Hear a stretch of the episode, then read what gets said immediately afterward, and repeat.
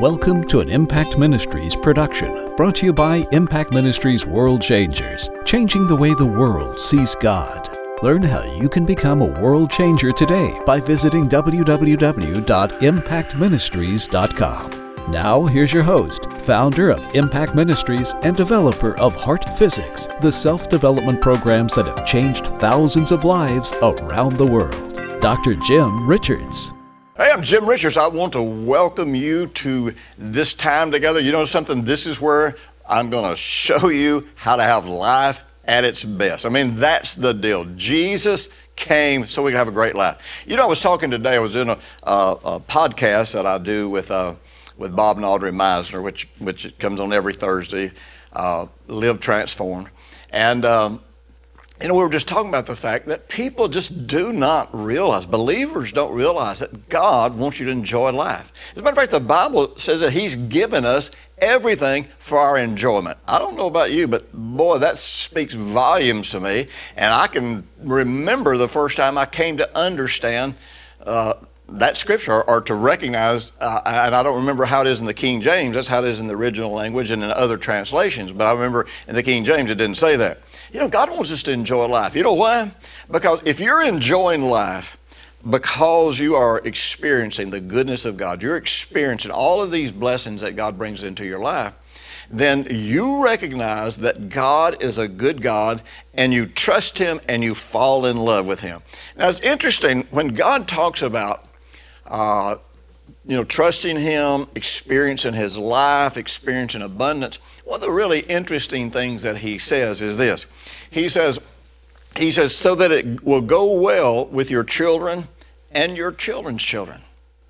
Now, a legalist would read that or that passage of scripture and say, "Oh, so God's saying that if you know if we don't do everything right and trust Him, and then then He's going to make it not go well with our children, our children's children." No, the truth is, our children and our children's children are going to learn from what we model not just the scriptures that we spout off and talk about it. They're going to learn from how we treat them, from how we treat other people. They're going to, they're going to develop their beliefs about God around what they see in their parents and their grandparents. And, uh, and, and if we represent God in really a, a negative, destructive way, then they're going to grow up and they're not going to trust God, and their life is going to be negative and destructive.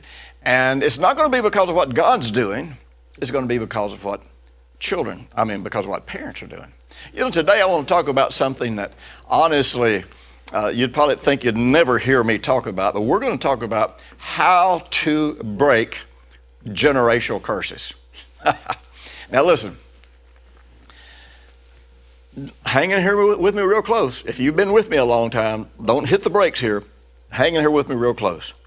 We all know that throughout families that there is this continuity where if you've got a corrupt, you know, a, a corrupt father, corrupt mother, then that increases the likelihood of a corrupt child. In other words, if a mother or father is an alcoholic, if the mother or father is a drug addict, if the mother or father commits suicide, it increases the probability that the child will be a drug addict or, or be a drug addict or alcoholic or commit suicide, and that the grandchild will. In other words, you see these things travel through family lineage, and so we, we take a scripture in the Bible that really doesn't use the word uh, curses and uh, it doesn't say that God will actually cause these things to happen, but we come up with this doctrine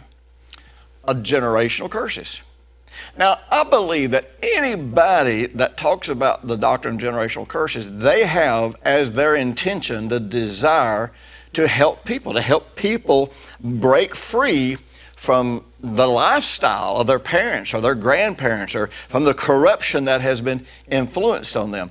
But the problem is, all you got to do is put a little bit of a wrong twist on that scripture, and before you know it, you're misrepresenting God and you're making it harder and more mystical for people to figure out how to actually get help. And so, I'm going to take you on a journey. And so, whether you call it generational curses or whatever you call it, doesn't matter to me. I'm going to show you how to put the stop on it, how to hit the brakes for these things that are happening over and over and over uh, in, in certain families and, you know, down through the children, the grandchildren, the great grandchildren, and, and, and all of those factors. And I'm going to show you how simple it is to put an end to what's going on in your family generation after generation. You know, um, uh, and, and, you know, I, I, I don't want you to feel like I'm just criticizing, you know, my father or my or my grandparents or anybody. I'm just I'm just talking about actual fact. But you know, I was the person in my family where the curse stopped. Now, don't misunderstand what I'm saying by the curse. And by the curse, I do not mean something that God did. Now, unfortunately, when we think about a curse, we think about something that God does, something that God brings on us. And that is a, that is a total misunderstanding of what the Scripture says. But we're, we're going to talk about all of that. We're going to go through all of this. As a matter of fact, this is going to have so many layers and so many dimensions of bringing freedom to your life that it's, it's going to be pretty amazing if you, if you really want to know the truth. It's going to be a journey in, in wholeness, it's going to be a journey in the simplicity of, of how faith works. It's going to be a journey in uh, uh, starting a generation of blessings, and starting a generation after generation that lives in the favor of God. And we're even going to talk about the favor of God and what that what that really is about. So you know, I hope you're going. I hope you're going to strap your seatbelt on. I hope you're going to open your mind and say, you know what, man, if I can, if yeah, I want to make this journey of life at its best. Yes, if Jesus died for me to have a certain quality of life, then I have an obligation not, ju- not just the opportunity, but if Jesus is my Lord, I have an obligation to live the best life possible because my life is a light. And it's either a bright light that makes it clear, easy for people to see God, easy for people to make this journey, easy for people to trust God, or it's going to be a dim light that causes people not to see clearly, to stumble and fall, and for life just to go wrong. So, man, I'm, I'm telling you, this is just going to be another one of those eye opening realities for you. Uh, stopping generational curses. Now, again, h- hang in here with me. I want to talk to you just a little bit about socialization. And let me, let me say this. In order to face what's going on in society today, what's, especially what's going on in America, in order to face the indoctrination of humanism and socialism that is flooding into America, you have to understand what I'm going to be talking to you about in this series. Now, you know, uh, you might be quick to say, well, humanists and socialists, they don't believe the Bible anywhere, so what does generational curses have to do with, with socialism and, and humanism? Well, I want you to realize in socialism, and this is the corruption that's happening in, in our country today. Um, you know, I'm watching today, and there have just been two mass shootings.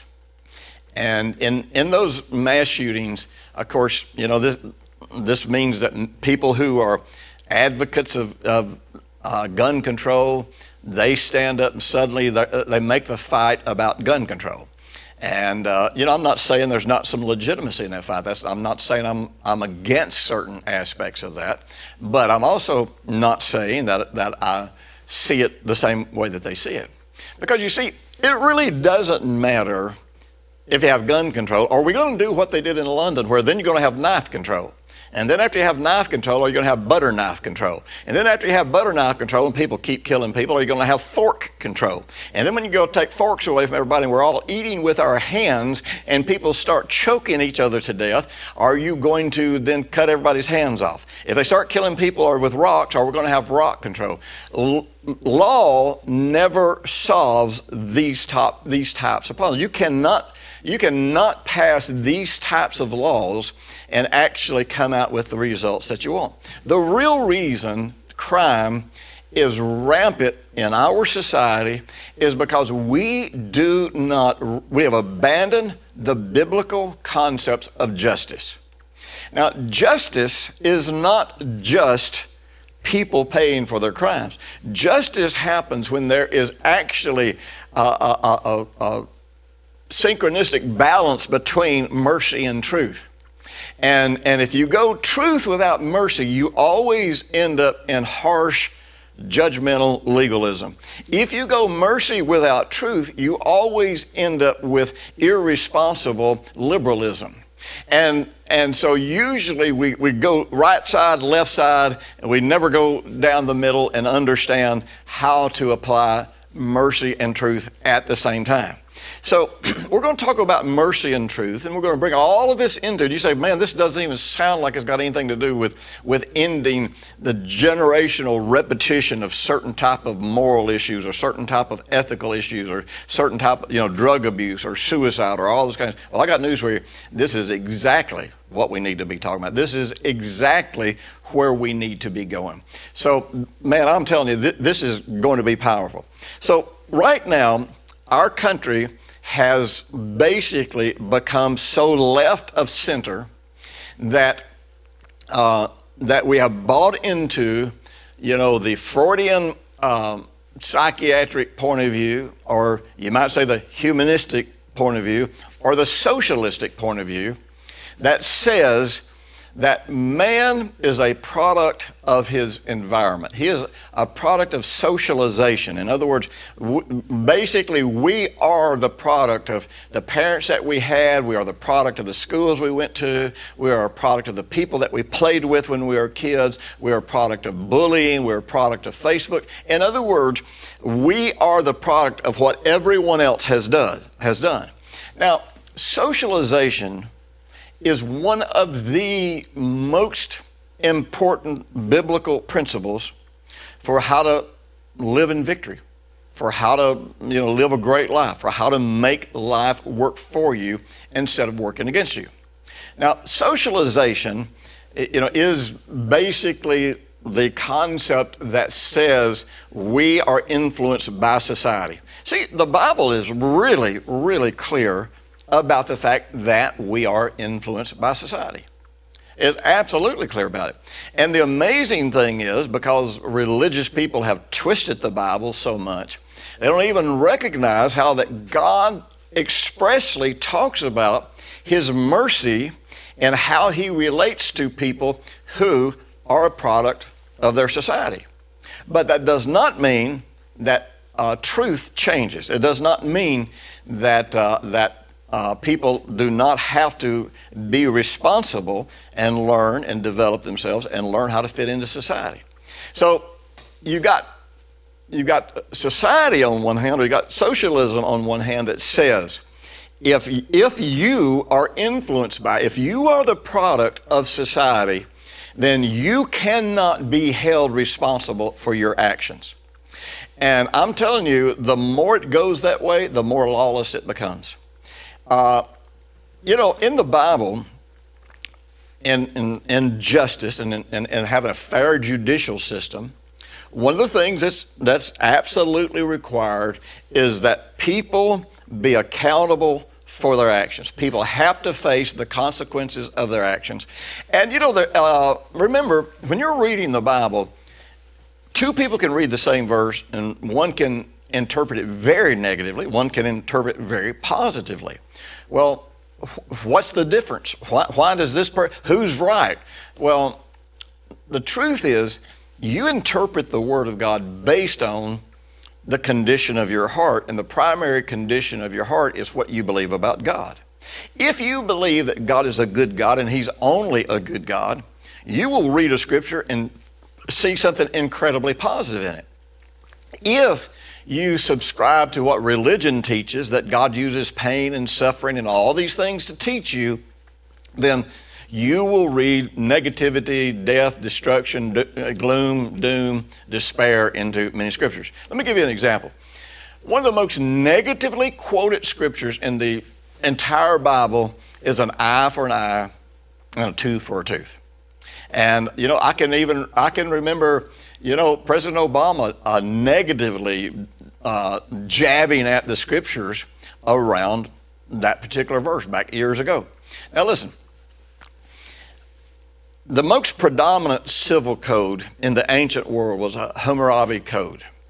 And in that code of law, if somebody came and killed one of your children, you could then go kill that person, kill his children, kill his entire family. As a matter of fact, maybe even just wipe out his entire village. And this was an accepted uh, ju- code of justice in the ancient world. And when the Bible talks about an eye for an eye and a tooth for a tooth, there's actually a couple of things that it's saying. Number one, it is saying that the harm that you seek to do to someone is the penalty you should pay. But even more than that is going beyond that and saying, but you can't, uh, you know, if, if somebody if somebody were to kill one of your children, you can't, you don't have the right to kill his children because his children did not commit the crime. You don't have the right to kill his entire family. You don't have the right to kill that person's entire village. An eye for an eye and a tooth for a tooth has those two predominant aspects in number one, the penalty that you pay is the crime that you attempted to commit or that you did commit on someone. And number two, uh, uh, paying for that crime cannot exceed the scope of what the crime was that you committed. So, really, an eye for an eye and a tooth for a tooth is an incredibly fair and just policy for uh, uh, recompense, for, for paying the price, for, for uh, facing up to what you did and, and being accountable for what you did, and, and you know, all those factors. But again, some people read that and turn that incredibly legalistic. Some people will read that and even go to the place that says you should you should go do this. Uh, well, it's not even saying you should go do it. You know, uh, in the Old Testament, as opposed to uh, in the society that we live in today, if someone killed a member of your family, it was not a crime against a state. It was a crime against that person and their family. And that person's family, their survivors, for example, they had the right to extend mercy or they had the right to call for the, the, what the payment was going to be. Well, today, it's not that way. Today, murder is not a crime against that person, it is not a crime against that person's family, it is a crime against the state. So, not that person's family, the state decides what the consequences of that will be.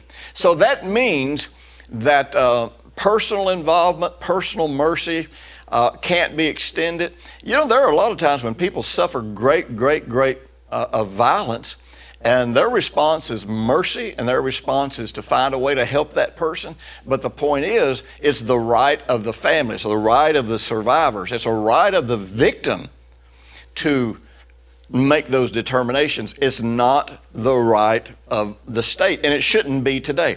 You know, how many times have you heard about, you know, criminals, uh, you know, famous case and point, Whitey Bulger. Most of you have heard of Whitey Bulger. He was, he, he was a crime family head in, uh, I believe it was the Boston area, and the FBI uh, made a deal with Whitey Bulger that if he would um, help them convict other people of crime, he would have immunity from his crime.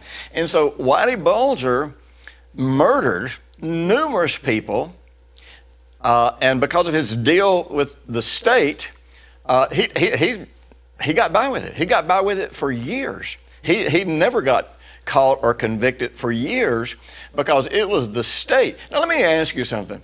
Was that just? Was that fair to the families who lost loved ones? To the family who, who had a son or a daughter or a brother or sister murdered, and the state says because we're, because we're getting information from you about other bad guys, then, then you're in the clear. Is that fair?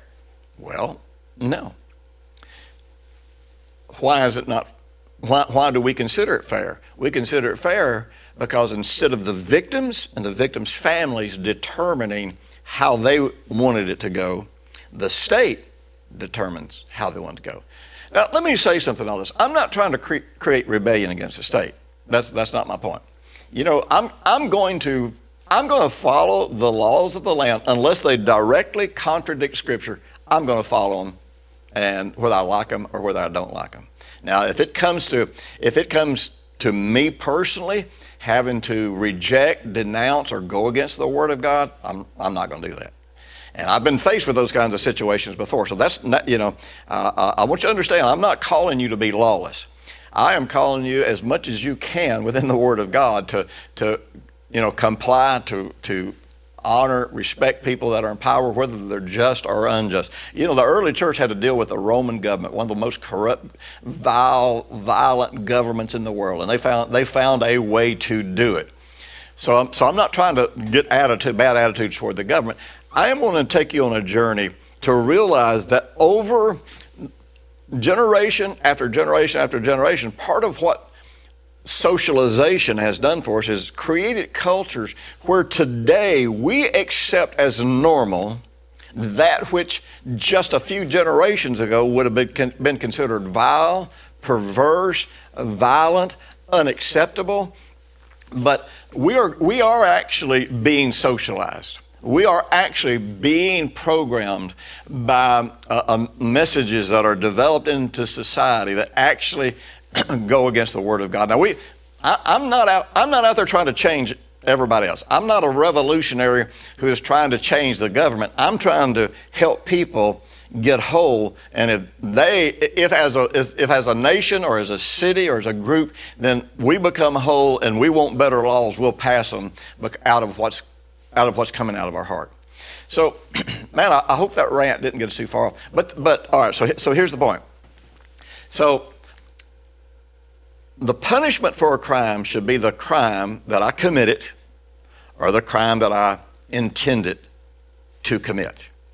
And the only people that really have the right to decide do I give them mercy uh, or do I call for the full extent of should be the victim and or the victim's family, not somebody else, not some, not some governmental institution. But see, we have been ushered into this, this day and age of victimhood, this day and age of codependency, this day and age that, that has totally turned the world upside down to where we call good evil and evil good. And we consider mercy, today we consider mercy to be letting the perpetrator, letting the violent murderer get by with murder and maybe spend a few years in prison, or in some cases make a deal with the state never see one day in prison because they make a deal with the state. So, so we, we have come to a place to where uh, if you're merciful, if you're just, really what it comes down to, if you're politically correct, then uh, you're going to agree that this murder, he was just a product of society and therefore, we cannot really hold him or her accountable for her actions because it's not their fault, it's society's fault. Well, what I'm going to show you is one of the greatest merciful, compassionate expressions of God says that he takes all that into consideration in his dealings with people. I don't know about you, but man, that gives me incredible, incredible hope. So, you know, the Bible talks about, you know, there, there's actually, let me read you this verse here. This is a really interesting verse. And uh, again, this is, this is one of those uh, verses where, where people, um, uh, it's 2 Corinthians 6.14, where it says, be not unequally yoked together with unbelievers. Now, by and large, Christians take that to just say, don't marry an unbeliever. Well, you know what? There's a lot of Christians that are not believers. A lot of born again people that are really not believers. They believe uh, what they need to believe to get born again. They believe what they need to believe to get their sins forgiven, but they're really not walking with God. And so, the a yoke in biblical times, and Jesus talked about take my yoke upon you.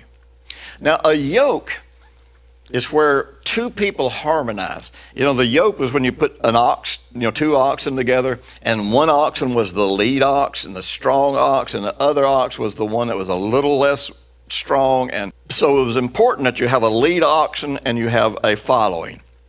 And the one that follows really just syncs up with the stride of the stronger one. And really, the stronger one is pulling more of the weight, the stronger one is doing more of the work, but this other one is staying in step and harmonizing with him. So the idea of taking on Jesus' yoke is about taking on his interpretation, his translation of the Word of God. Jesus never said anything that God had not already said. He just showed us the proper interpretation, therefore, the proper application of it. So, uh, yoking, up, yoking up with an unbeliever is when you take on the life philosophies of that unbeliever. See, Jesus came and said, This is who God is. So, if I don't accept his opinion of who God is, I am not yoked up with him.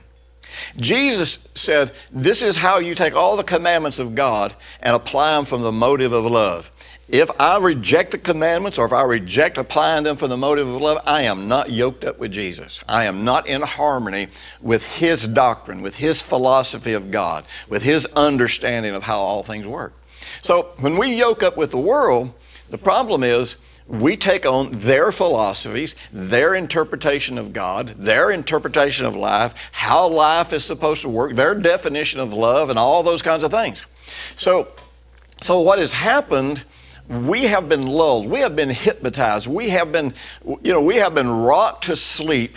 Um, and given over and given up and surrendered our, our, our, the lordship of Jesus in our life to such a place that how we interpret life, how we interpret justice, how we interpret everything, and how we try to deal with people's problems is not yoked up with God. It's not yoked up with the Lord Jesus. It's not yoked up with the Word of God. It is yoked up with with uh, Freudianism. Is yoked up with humanism. Is yoked up with socialism.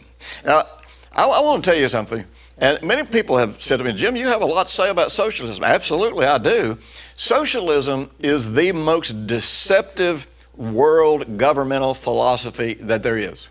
Because socialism promises you all the things that Jesus promises. Socialism promises you a utopian world. It promises you a social harmony. It promises you prosperity for everyone. It promises you all the things that the Word of God says are yours. But the difference is, you don't yoke up with God to get these things. You yoke up with doctrines and philosophies and opinions that actually go against the Word of God. And the sad thing is, they get the promises right. They get certain parts of it right. In other words, yes. Are we influenced by society and culture? Absolutely. But do we solve the problem the way modern society says to solve the problem? No, because that puts us harmonizing, yoking up with Lucifer.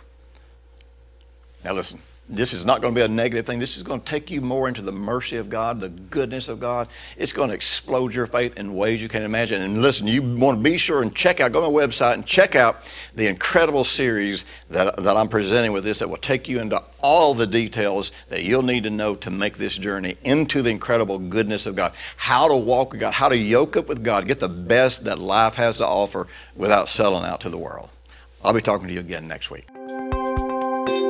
Thanks for listening to the weekly Impact Ministries World Changers podcast with Dr. Jim Richards. If you like what you've just heard, we encourage you to share our web address, www.impactministries.com, with friends and colleagues. Be sure to check out the resources section of our website for previous podcasts and our videos. Join us next week for another great message by Dr. Jim Richards.